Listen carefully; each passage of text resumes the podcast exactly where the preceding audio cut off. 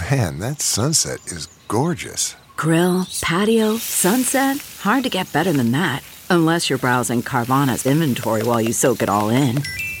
Oh, burger time. So sit back, get comfortable. Carvana's got thousands of cars under $20,000 just waiting for you. I could stay here forever. Carvana, where car buying meets comfort, meets convenience. Download the app or visit Carvana.com today.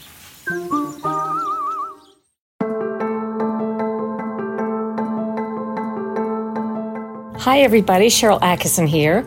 Welcome to another edition of Full Measure After Hours. Today, a disturbing trip to the U.S. southern border for a reality check on what's really going on.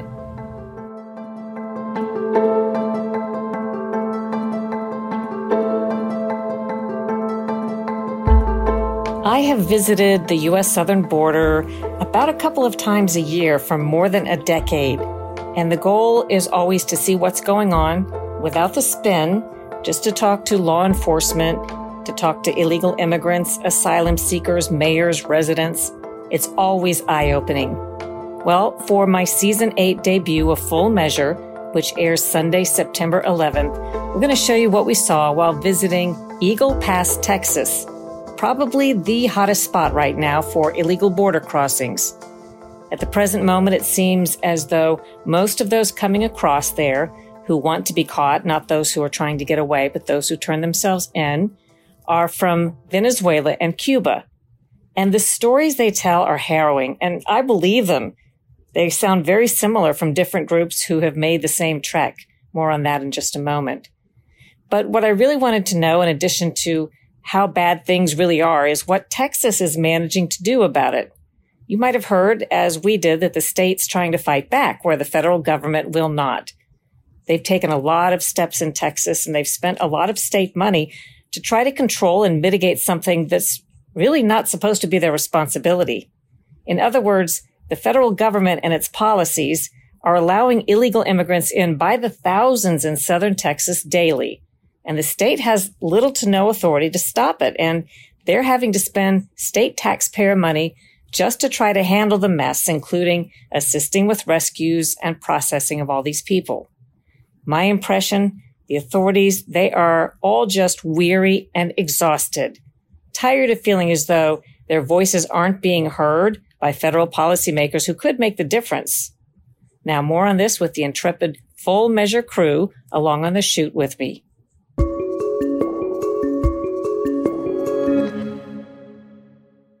CarMax is putting peace of mind back in car shopping by putting you in the driver's seat to find a ride that's right for you. Because at CarMax, we believe you shouldn't just settle for a car, you should love your car. That's why every car we sell is CarMax certified quality so you can be sure with upfront pricing that's the same for every customer. So don't settle. Find love at first drive and start shopping now at CarMax.com. CarMax, the way car buying should be. Okay, picture this. It's Friday afternoon when a thought hits you. I can spend another weekend doing the same old whatever, or I can hop into my all new Hyundai Santa Fe and hit the road.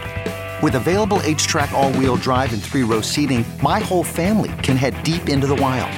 Conquer the weekend in the all new Hyundai Santa Fe. Visit HyundaiUSA.com or call 562 for more details. Hyundai, there's joy in every journey.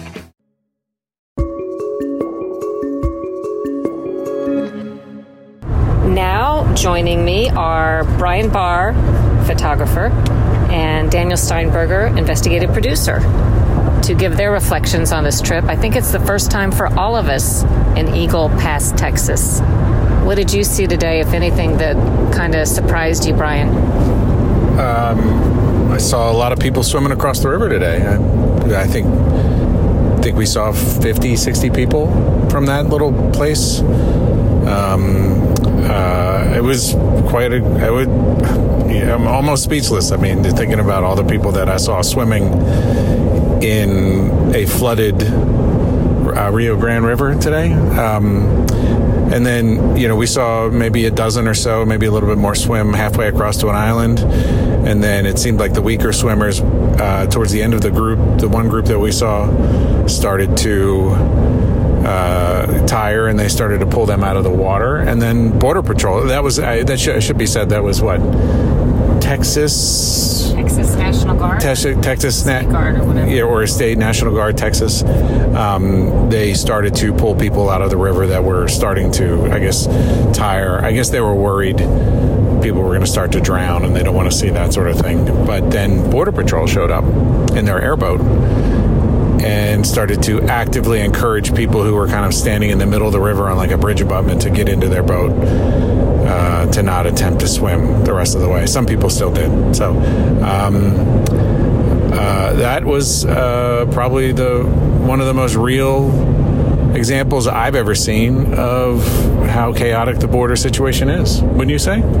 I would. I mean, it's so confusing too because we knew, of course, there would be people crossing in Eagle Pass, but you're trying to figure out how they decide when to help them and when to just sort of let them swim and struggle.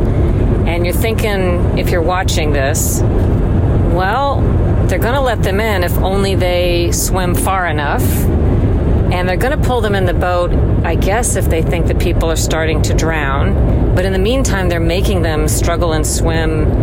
And sometimes they do drown and can't get picked up in time by the rescuers. It's just very confusing. It's sort of a game because it's almost as if would it be better if you're going to let people in with an open border, more or less, to just pick them up on the other side when they're standing there instead of making them risk their lives and take their babies into the water. And I know that would make it maybe even easier than it already is and more enticing, but this way also just seems odd to make them pass a certain bar of swimming and then picking them up and letting them come in and stay. Just, I know, I thought it was kind of weird. I don't think there's a formal process for determining when they go in to help or how hard and how far they let them swim before they pick somebody up. And then another thing, maybe it's neither here nor there, but I was just surprised with all the people swimming across that more of them don't have either a raft or a float or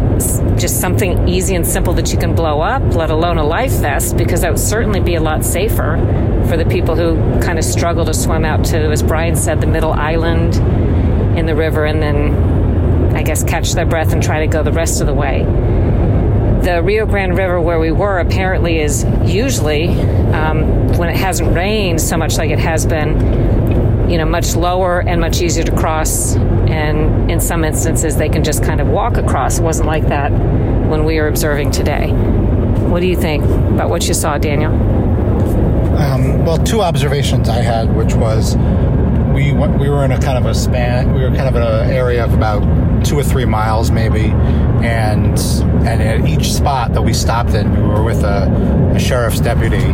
There was just people. I mean, just just constant people, um, and so I, I, think the amount of people and the quantity of people um, that are coming um, can't be over, overstated. I mean, just there's just so many people, um, you know, and we saw also from the air like a huge facility um, where people are being processed. And so um, I think I just think there's it, it's it's kind of hard to comprehend that if not seeing it firsthand as maybe um, or not watching you know a, a story that's going to kind of put all that in perspective like we'll have on full measure um, but I, I, think that can't be overstated the other thing obviously is we talked to some of the people after the fact um, on this trip who have come over and you know there's a lot of harrowing stories, obviously.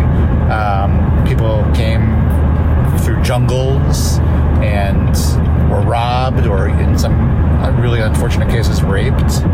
Um, and some, hearing some of those stories is is um, is heartbreaking in a lot of ways too. Um, and so, you know, those are kind of the two observations or reflections that I've had the last couple of days in South Texas.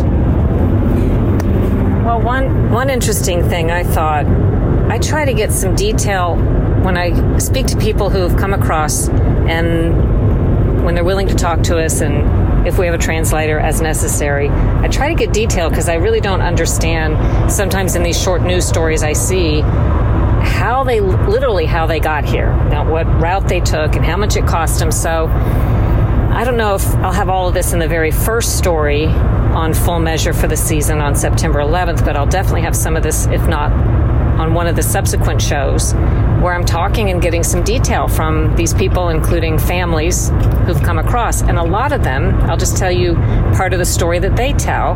Coming from Venezuela, they have to tra- traverse, transverse, what's the word? Several countries. And it requires them, apparently, because several people told us similar stories, they have to go through a jungle. And they, they say that this is not advertised when, when they're told how, gee, they can come to America if only they you know, come through this route, they say they go into this jungle, which is very dangerous, and they're apparently what they called indigenous peoples in this jungle. I think it's on somewhere on the near the border with Colombia, and they say they're robbed by the indigenous peoples. The, those people um, rape the girls, and one woman told a story of she and her husband and her children witnessing a 12 year old girl being raped and she said that when the men inter- when men intervened and tried to protect the girl, they were raped too. They were also, they said, robbed. People are robbed in the jungle by the people that know that they'll be coming through. And then they have to sort of earn money at these checkpoints along the way to pay the cartel. So maybe they stop and work or they get money somehow after they've been robbed and it takes time and then they pay the next people. But then they get robbed again, they say, in Mexico by either what they call immigration officials or Mexican police or somebody. So it's really a terrible thing for so many of them.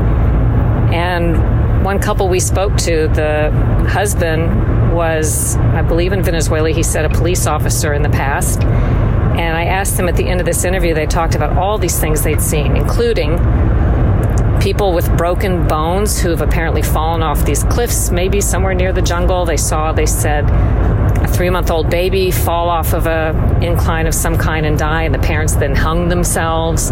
They said they saw people in various states of decomposition along the river who, who have died.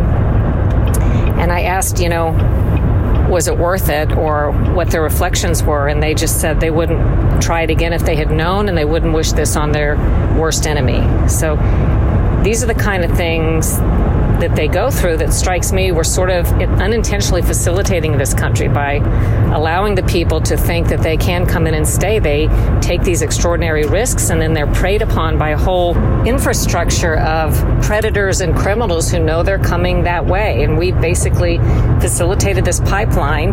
And then it strikes me as then we, meaning American authorities, act as the final leg for the human traffickers that have had to be that have demanded payment all along the way they finally make it into the United States and we say where do you want to go? And we do the end of the trafficking job for the cartels and the traffickers for free or at taxpayer expense here in this country. So it seems really sad and twisted and you can tell it really gets to the border patrol officials and the state officials and the guard troops. Everybody who's working this just sees the really ridiculousness of all of it. And in some instances, it starts to feel kind of hopeless. Yeah, and, and the other thing that I thought was interesting is you asked somebody today, after all that, uh, coming here and spending days, you know, getting here, um, you know, what's your plan?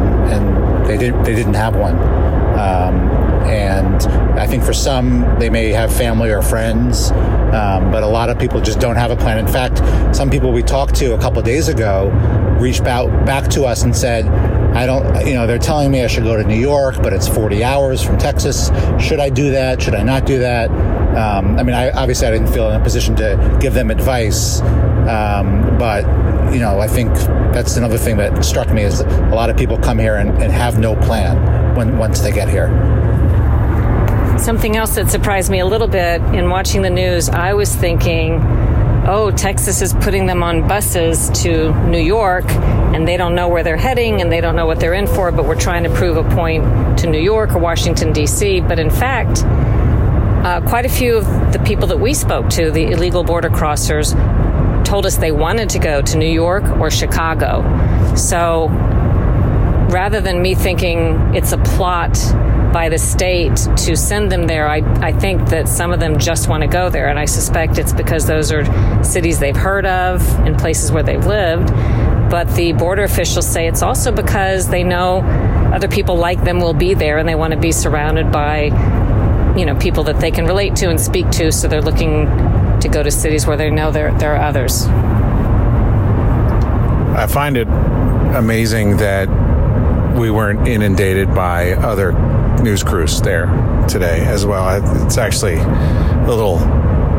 It kind of makes me think a little less of the industry I'm in right now. That that that something that visually and amazing is not the right word, but that visually interesting that event that we witnessed today, which happens what every day, is not inundated by national press uh, not only TV, but you know, uh, writers and whatnot, and, and still. I didn't see any still photographers today.